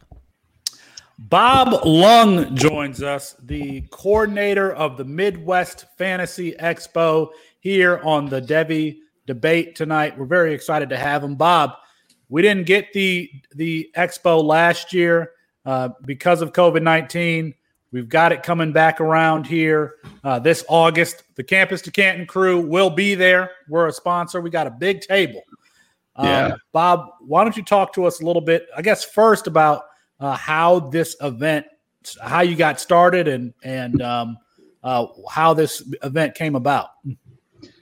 Well, just focusing on the event itself, um, we well we I uh, no, I should say we. So 2019, a bunch of people went to Dallas, Texas, to the what was then called the National Fantasy Football Convention that was put on by Tony Romo and had been for a couple years. Um, they went there because they were told that you know it was a fantasy convention and it was you know show your products and all that kind of great stuff. But what happened was they got there and it was really what they have changed it to it's a sports con. It's a place where you go and you meet people and you get autographs and you that's really what it's all about. And there was very little about the fantasy and they were charged a lot of money to get boosts. Um, and they felt like it was a complete waste of time, money, and energy. And so basically, this was oh May, June ish, May, May, late May, early June in 2019 and you know i heard a lot of people complaining about this. And it's always been kind of my dream as somebody who lives in canton ohio and has all his life um, and is five minutes from the pro football hall of fame and sees it every day when he drives to work um, that there should be a weekend in canton that fantasy football should have. Um, we have the hall of fame weekend which is called football's greatest weekend and my dream was, why can't we have fantasy football's greatest weekend the week after? And my goal was to have a Saturday event that would be the best got best experts in the nation competing head to head in fantasy draft, both an auction and a snake draft. That started and happened four years ago as the King's Classic, which I have my shirt on from this past year. Um, and we that's exactly what it is. We have the best. We have, you know, Yahoo, ESPN, CBS, uh, Bob, um, the Football Diehards, Fantasy Alarm, um, Guru Elite. I mean, if you name a big site, they're there. And so I got the top 28 in the country. We had this in 2017 was our first year. Um, and we got and we we do it live in the Gold Jacket Lounge at the Pro Football Hall of Fame. Um, Sirius XM comes in from New York City and does a live broadcast of the drafts for six hours, um, and that kicked off the Saturday idea. Then, hearing about the need almost for a a, a, a, a national fantasy football expo convention, whatever you want to call it, but on a much smaller scale to start. And I said, hey, why don't we just make that Sunday, the day after the King's Classic, the Expo Day, and then everybody all just come in for one big weekend. And that started 2019. So I literally threw it together in like two months, but we did sell out all the booths. We didn't have the attendance from the attendees outside world came in as much as I wanted, but it was a really nice start. I learned a lot of things to improve on, a lot of things to do better uh, things that we just completely took out that we did the first year and didn't work. Obviously, was big plans for 2020 that didn't happen. So now here's 2021, um, and it's just been uh, uh, unbelievable. I mean, I, I if I if somebody would have said, "Hey," what are you expecting like in the first three weeks to the month after you release this drop, you know, drop this new website and the date on it? What do you think is going to happen? I would have said, oh, well, you know, maybe we'll get, you know, 10 or 20 people to sign up to come and get tickets and maybe we'll sell a few booths and, you know, we'll sell the booths at some point, but, and it just, the next thing you know, we're past 50% of the booths sold. We sold out the sponsorships. You guys jumped in to take one of the VIP sponsors. I mean, those went like that. I mean, it was just like, wait a minute, they're all gone, you know.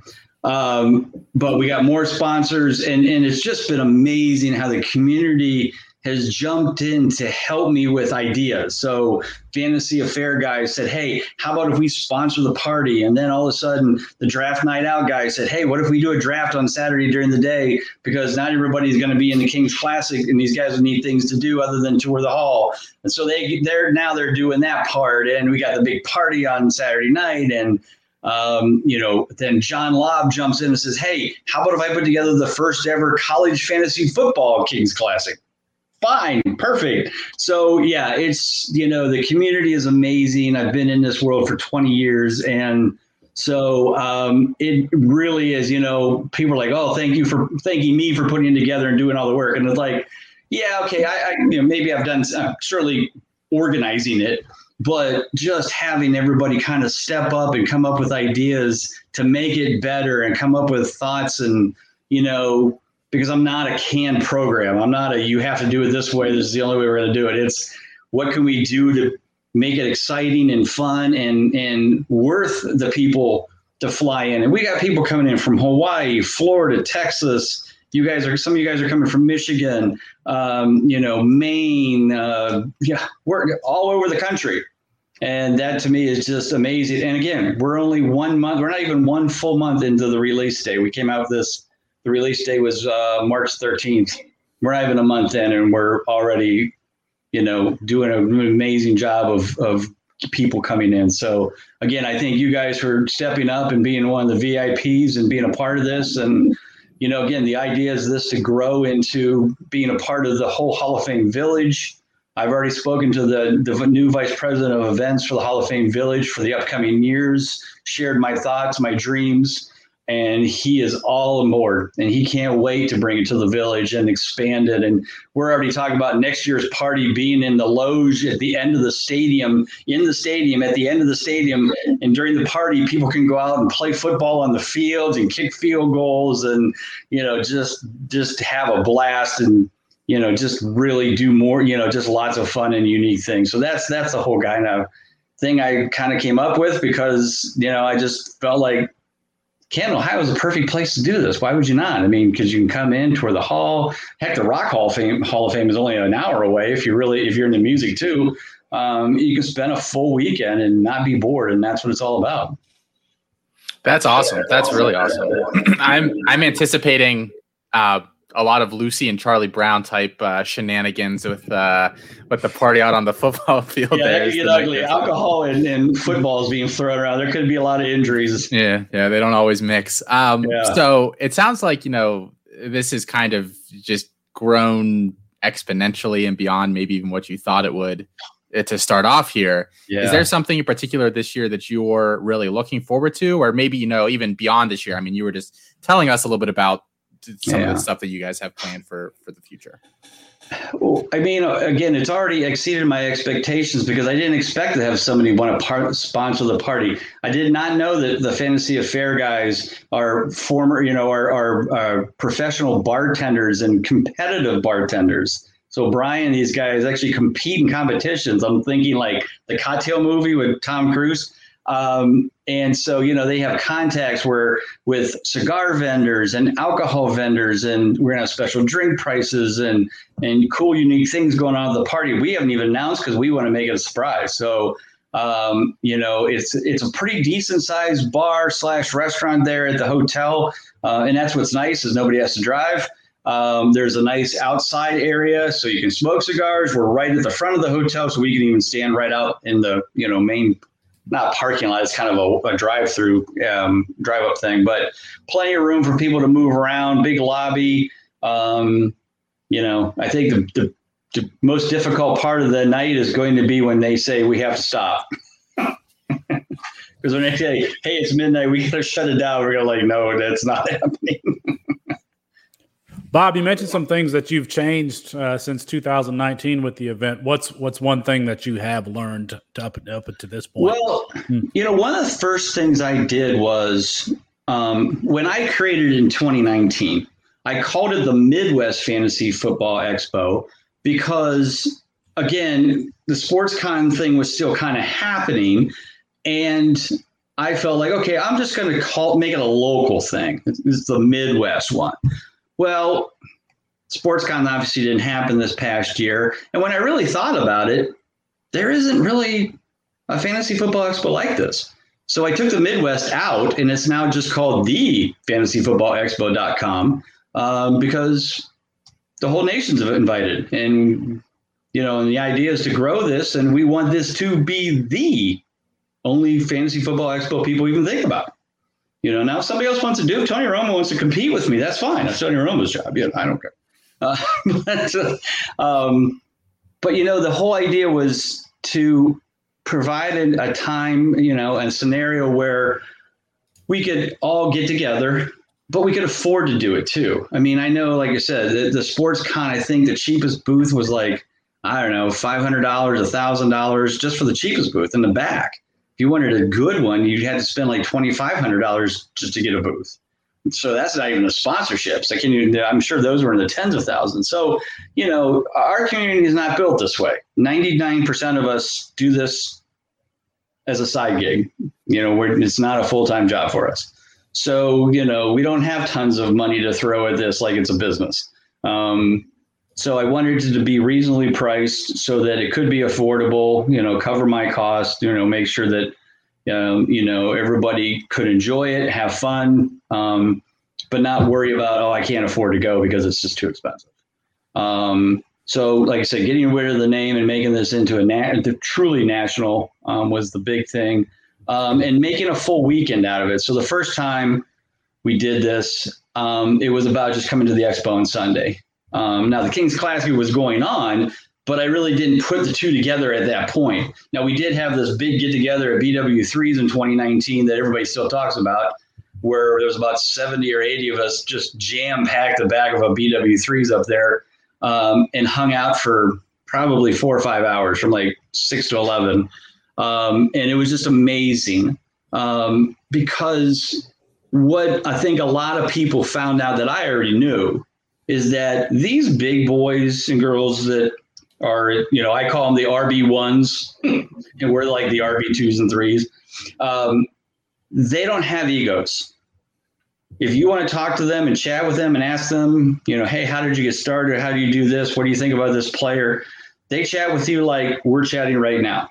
There's no, you know, whether it's Mike Clay, Brad Evans, Andy Behrens, Dave Richards, Bob Harris, doesn't matter all of them will take the time to talk to you, listen to you, um, you know, and and that's what everybody.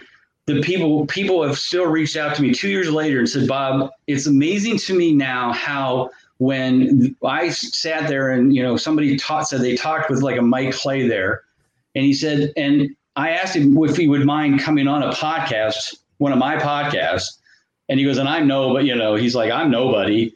And Mike's like, yeah, just, you know, as long as I can fit in my schedule, sure. And he goes, I would have never in my wildest dreams thought about even emailing or asking Mike Clay to be on my podcast. And yet here they're doing it. And, and, and a lot of these guys have done this for a lot of people. And I think that's what's so cool about it is that you, you, we walked away um, an even better community after 2019.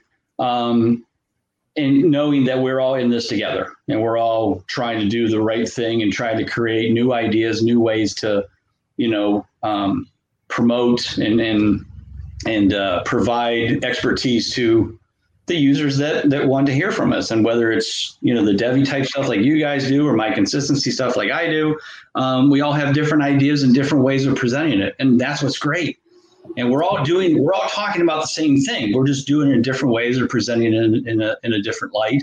Um, and that's what makes us different. That's what makes us special. And that's what makes us fun. So. You, you know, I, I think I've seen during the pandemic more of the folks that do this full time for the, you know, ESPN or CBS, um, them appearing on more uh, of the smaller podcasts, uh, and that, that's probably something that the Expo has had a role uh, in doing and just making the community a smaller one from the top to the bottom. So uh, Yeah. I know that I'm looking forward to it in August. Um, Bruno, you got any questions for about the the the expo itself? I know you want to talk to Bob about the uh, the consistency guide. What's uh I know you talked about obviously everything that everything that's expanding now onto the weekend. Like I know we we've seen a lot of this stuff coming out. What's going on Friday, Saturday, Sunday? What's with one of the newer events going on? What's that one thing new event that you're looking forward to the most that weekend? I'd be lying if I didn't say it was a party because I'm, I'm I like to party. Um, you know, I'm old, so I don't get out much. Um, so being able to, um, but you know, I really don't. I mean, I- again, the party is going to be super cool, but I think it's just amazing that these guys have all come up with their own ideas and presented them to me of like, hey, can we try this? And I'm like, of course, you know, and the great thing that both, you know, that John Lobb and the, the draft night guys did, um, you know, is gave something else for people to do that Saturday afternoon who are not in the Kings Classic. Um, and it and based on what you're into, what you like, you know, what you like, you like. So if you're a college football person, you know, you might stick around and go and watch the guys do their college football draft from like uh, 10 to whatever, 10 to 2 or whatever they're doing. You know, but if you, you know, if you wanted to come to town and want to draft, which, you know, a lot of people like to do that time of year um, and try out their expertise and, and do that kind of stuff, the draft night out, or I'll call it draft afternoon out, um, you know, is right down the street. It's two blocks, two, three blocks away from the hotel. It's in a place called the Can Brewing Company, which is really cool brewery uh, brewery there. Uh, they've got this huge basement. They're easily going to be able to fit six, seven leagues, like so 85 people or 84 people in there uh, to do that. Um, and I think that's, you know, I'm looking forward to all of it. I won't be able to attend all of it because I have to do my thing at the hall, but just having something for people to do and being entertained um, and not be bored. I mean, and I kind of, I'm excited that people came up with those ideas because I would never have thought of that because I don't do college football. I don't, you know. Um, so that was, I think it's great that they come up with it. And hopefully, you know, next year, then maybe with something else. The problem is we only have so much time in the day. Heck, there was talk about uh, a seven on seven flag football tournament uh, going on until the uh, until the uh, draft night out thing came about. Um, and I think a bunch of guys were talking about doing something like that. Hey, that's still um, you know that's still potential. I mean, they have fields right beside the hall that you can go and play on. So um, there may be just some guys that decide to do that that that that afternoon on Saturday instead of doing whatever else. So um, you know, again, somebody who's been I've been involved as an uh, uh, enshrinee driver for the Pro Football Hall of Fame weekend for 30 years now. And, you know, so I've been on the inside and I see how they do it and how there's always something going on. And, but there's actually multiple things going on. So it, it didn't, you know, so if you like this, you can go do that. But, you know, some people don't like this, so they go over here. So, you know, there's just stuff everywhere to do. And so kind of took some thought processes from watching that every year when I'm driving, you know, my guys around. Um, and, you know, I'll do it again this year. I have John Lynch um, for Hall of Fame weekend. And so we'll see, you know, what the Hall of Fame comes up with. But it's just cool now that they're finally kind of working with me and understanding what I've been trying to do. This is literally taking 10 years for me to get them in, in get into their heads that fantasy football is a big deal because they used to look at me go, yeah, that's cute. We've heard about it. Literally, that'd be their phrase. And I'm like, you, you know, 50 million, 60 million people play this, right? Yeah, yeah, yeah, I know. But my husband does it. I think it's dumb, you know, or, you know, and, and again, I'm not trying to be sexist, but a lot of the event people were women who didn't play and their husbands played and they thought it was dumb. So why would they want a fantasy football convention to come to a to Canton? Um, but you know now people realize the NFL accepted it as a big deal, so I think they all kind of get it now, and so it's now it's cool to be able to do that and, and bring that to you know my city, my town that I've lived here with. So kind of cool. And I love the fact that you guys were campus to Canton. I was like, wait a minute, hey, Canton, I know that town. All right, so some of the stuff uh, I was looking at, I've I've gotten the consistency guide the past couple years. Uh, we've had you on the on the roundtable show, obviously with me and Dennis. I think the past Right. at least two years uh, in a row, maybe even. Mm-hmm. Uh, I don't know if we had you on three years ago, but I know we've had you on the past two years. Uh, so some of the terms that always stuck out to me, and I'd love to get your thoughts on it, are what uh, the key terms centered around being clutch. You say uh, has a clutch game, clutch factor, and clutch rate. How, how do players earn that, and then what and how is that process different for running backs, wide receivers compared to quarterbacks? So, how it's kind of calculated is it is what a player would need to get fantasy points wise on a weekly basis to basically be listed as a starter on your fantasy team. So, you could say it's always the top 12 quarterbacks, but the, the calculation will sometimes allow 14 or 15 quarterbacks for that week. Sometimes it's only nine, sometimes, you know, so it fluctuates. But so 12 quarterbacks, 24 running backs, 36 wide receivers, and 12 tight ends. Um, on an average basis, you can it's pretty much if a quarterback gets over about 20 to 21 points in a regular four point passing touchdown. Uh, PPR scoring, running backs are about 11, wide receivers are around 11 to 12, and tight ends are around 8 to 9. They get over that, every week they get over that, they earn what's called a clutch game. I used to call it a consistent game, but consistent is long to type out all the time. So I shorten it to clutch. That's the only reason I changed it. It was too much writing, too many, too many letters. Um, but it was kind of the same concept. So they earn a clutch game. The more clutch games they earn, the more consistent they are. So a perfect season would be, you know, they were over that clutch factor um, all 16 games, and they were 100% consistent. Um, you know, obviously they want you want them to score a lot of fantasy points too. You don't just, you know, somebody who just scores 12 points every week may be 100% consistent, but they're not as great as somebody that averages 20 points a week and is 75% consistent, if you if it makes sense. Um, so you know, I there's also a con, uh, calculation called the X consistency, which is kind of like XERA in baseball, where kind of takes the consistency numbers and your average points per games and gives you a little bit more fine tuned numbers, so it helps kind of separate players as well. Um, and so yeah, that's what those kind of three factors all kind of come about the idea was to make it simple so that you know you can look at one number for each player to know their consistency and obviously closer to 100% the better the more consistent they are so that's how it all came about there Uh, so I want to ask you uh, some quarterback questions here. So Lamar Jackson shocked the world a couple years ago, and then struggled at times last year. How do you have him projected moving forward? Well you know obviously he's a little bit farther down. He didn't have the year. Um, and i think we all expected some regression. I think we were a little bit disappointed. I know his consistency factor this year was only about 69% um, so obviously nowhere near the 93% he was two years ago. Um, but you know teams figured him out. The running game wasn't as strong. They struggled with mark ingram and dobbins. And i mean i think a lot of teams really just figured out there was a better way to stop him um, he did really well against the last six games because they were playing some really bad defenses. Um, so, you know, they didn't have as good a record, so they'll be playing a little bit lesser defenses, a little bit easier schedule this year. So I expect him to get back up in that probably 70, 75% range. Um, I don't know if he's going to get back in that 93 range from two years ago, but I think he'll definitely be up there and definitely would be a good value this year because now he's a little bit underrated. Oops, wrong button. Right. Um, so while you're going through your process for the quarterbacks, who's uh, who's the quarterback that surprised you? That's come out obviously showing very consistent, and who's the one uh, on the good side, and who surprised you on the bad side? All right, well that means I got to get glasses on because I'm No. old. Um, all right, so I think some the I mean obviously I wouldn't say listen. I mean I think we all agree he surprised us, but let's let's let's let's really look at the elephant in the room and talk about Aaron Rodgers. Two years ago, he was 38% consistent. We pretty much had him washed up as being done. He was old. We were, we were done.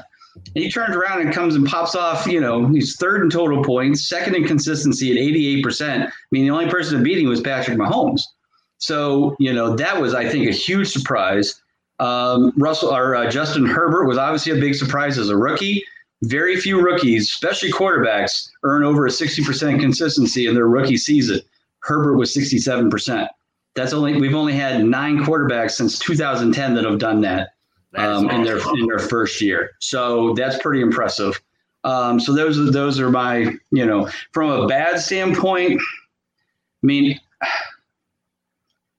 probably the ones that were the most disappointing, I would say, would be the people like Matt Ryan, Carson Wentz, um, you know, Jared Goff, but all of them were much higher the year before and, and dropped down. You know, I mean, Wentz obviously looked like a total train wreck.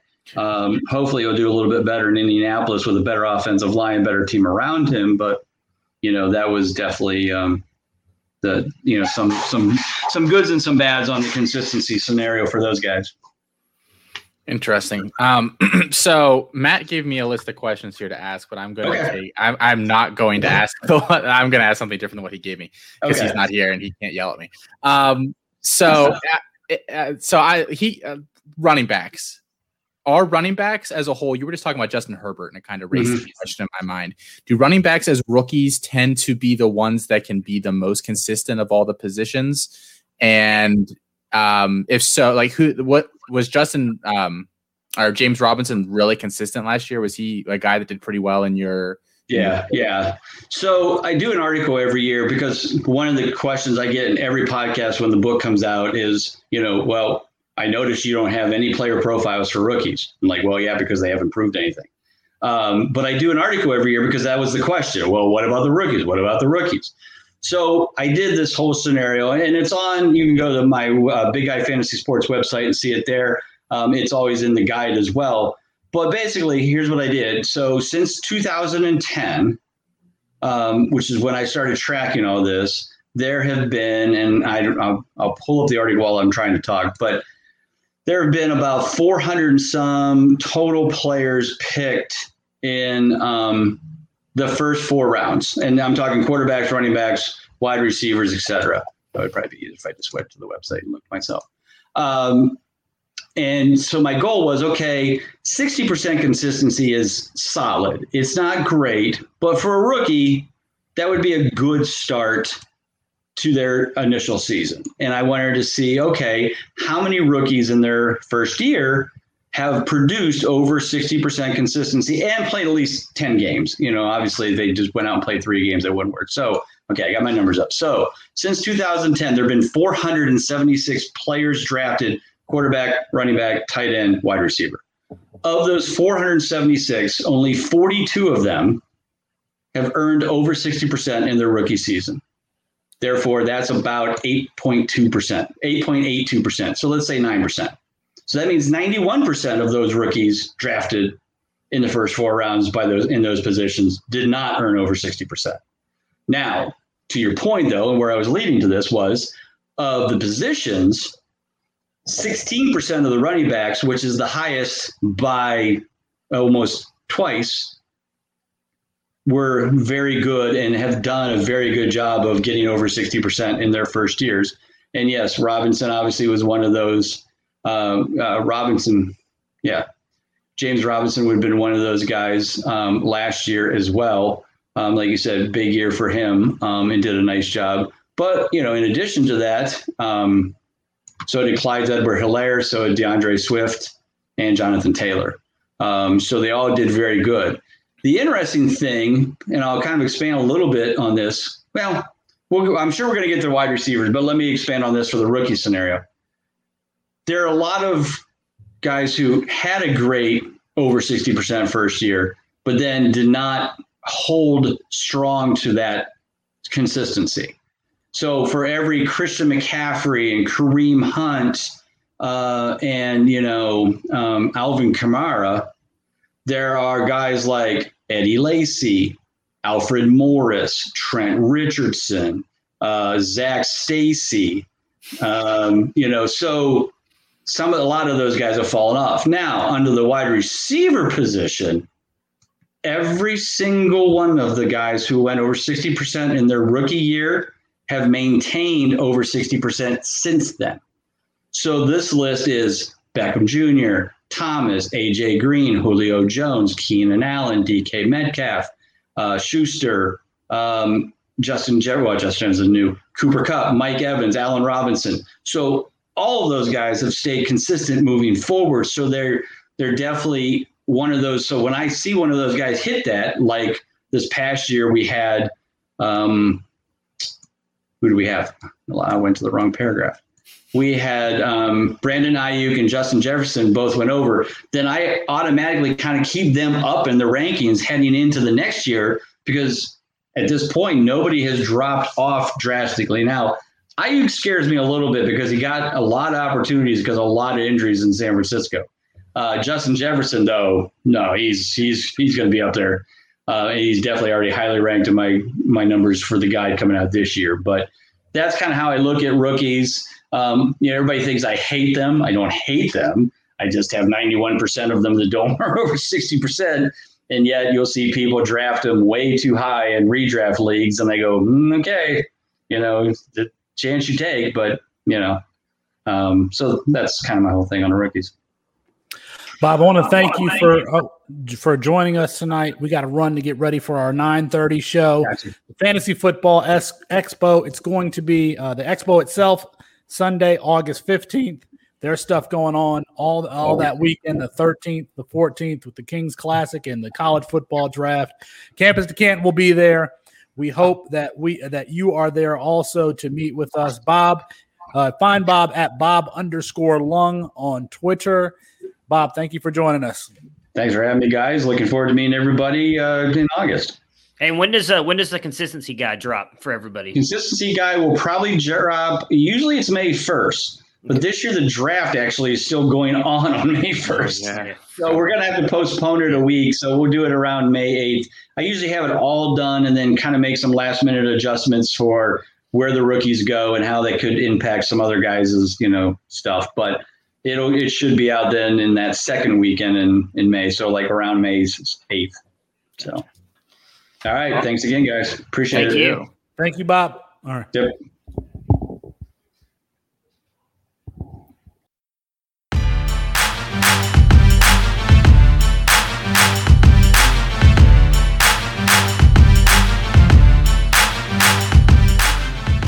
Field. Intercepted by Eli Apple at the 25. And Apple will go to the ground at the 32, and that's it. Ohio State national champions for the eighth time as they defeat Oregon 42 to 20. Here's Tua stepping back, loads up, looks long, throws end zone, touchdown, touchdown Alabama, DeVonta Smith, touchdown, Alabama and the Crimson Tide has once again ascended to the top of the college football mountain. Their fifth national championship in nine years, their 17th overall. And for Watson takes a snap, rolls right, looks to the end zone. Hunter Renfrow caught it! Touchdown! Touchdown! Touchdown! With a second left, Watson hits Renfrow and Clemson grabs a 34-31 lead and is one second away from the second national championship in school history. Hill just in front of his end zone has a man out there. It is Reagor, and he's off to the races. Nobody will catch him.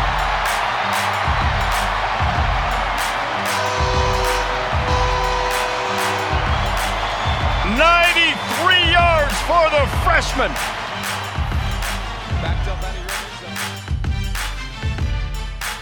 Made the adjustments in the second quarter.